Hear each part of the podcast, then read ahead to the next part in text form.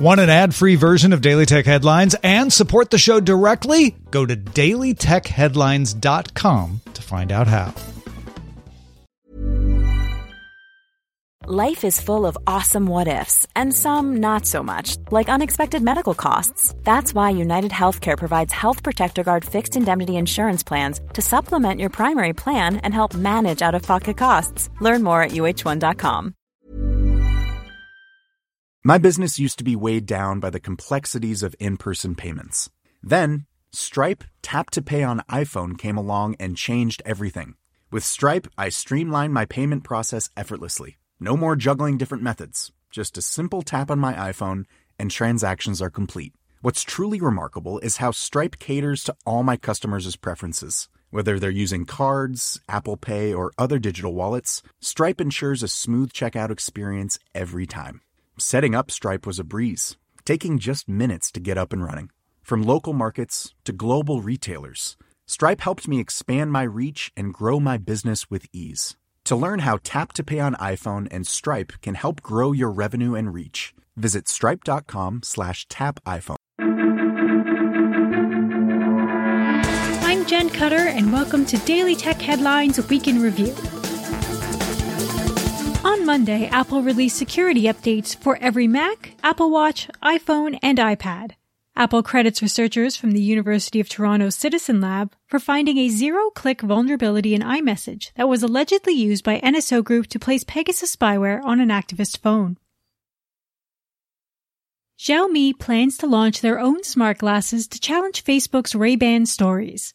Powered by a quad-core ARM processor and running Android, the device will take photos with a 5 megapixel camera and also display notifications, messages, provide navigation, translate text in real time, and even make calls with the wearable's built-in mic and speakers. All this is expected to weigh 51 grams, slightly heavier than Facebook smart glasses, and no price or release date has been announced. Epic Games announced it will appeal U.S. District Judge Yvonne Gonzalez Rogers' final judgment in the Epic vs. Apple lawsuit, which largely ruled with Apple in the case. The appellate court is expected to rule on the judge's definition of the market at issue, which she defined differently from both companies, and possibly clarify the language of the injunction requiring Apple to allow links to alternative payment options. Apple said it's still evaluating whether to launch its own appeal of the injunction. Microsoft confirmed the consumer version of Office 2021 will be released on October 5th, the same day as Windows 11. This is the pay once single license version of Office rather than an Office 365 subscription. The company also announced that Office long-term servicing channel, designed for commercial customers who cannot update software frequently, is now generally available on Windows and Mac OS.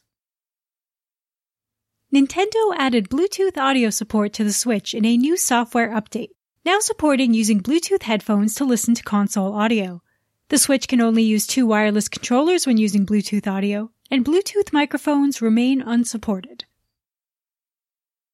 With the release of version 14 of the Unicode standard, we get 37 new emoji. Among the additions are biting lip, troll, saluting face, pregnant person, heart hands, and support for mixed skin tone for handshake.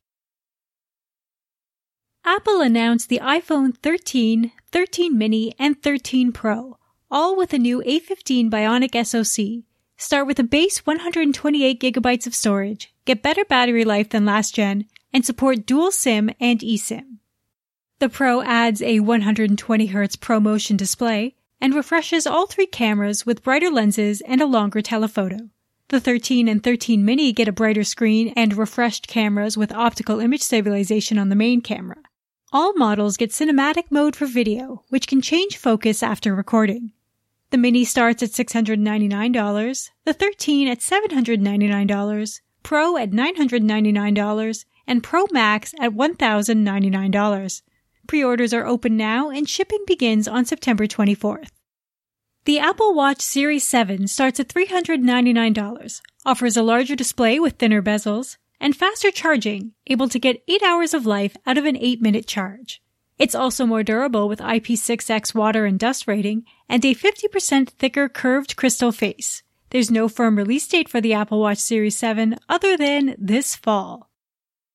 And Apple updated the iPad mini with a larger 8.3 inch screen. the new A15 Bionic SoC, a USB-C port, Touch ID support, 12 megapixel camera on the front and back, and support for the magnetically attached second gen Apple Pencil. Pre-orders are open, starting at $499, with 5G models $150 more, and shipping begins on September 24th. The entry-level iPad was also updated with the A13 Bionic SoC, 64 gigabytes of base storage, and a 12 megapixel rear camera. It still costs $329 and is also available for order now. Adobe plans to launch payment services for Adobe Commerce by the end of 2021, letting customers natively receive payments on storefronts without a third-party payment provider. Merchants will be able to accept credit and debit cards, PayPal, and Venmo with support for PayPal's Pay Later tools. Protocol sources say Google plans to add free TV channels to Google TV, currently in talks with several free ad-supported streaming television channels. On a Chromecast, these would reportedly appear in a dedicated live TV menu and presented alongside over-the-air programming on smart TVs. Google could have deals in place to begin streaming this fall, but may wait to launch the feature with smart TV partners in 2022. The U.S. Federal Trade Commission voted 3 to 2 that health apps are subject to a rule requiring reporting of data breaches. This vote clarifies that the 2009 health breach notification rule applies to these apps, which requires vendors handling health records to notify consumers of unauthorized access. And English inventor Sir Clive Sinclair passed away at the age of 81. Sinclair was the inventor of the ZX series of computers, which in 1980 was the UK's first mass market home computer for less than £100. He was also an inventor of electric vehicles, releasing the Sinclair C5 electric vehicle in 1985 and the Sinclair Zike electric bike in 1992. For more discussion on the tech news of the day, subscribe to the Daily Tech News Show at dailytechnewsshow.com, where you can also find the show notes and links to every headline. Please remember to rate and review Daily Tech Headlines on your podcast service of choice. From everyone here at Daily Tech Headlines, thanks for listening. My business used to be weighed down by the complexities of in person payments. Then, Stripe Tap to Pay on iPhone came along and changed everything.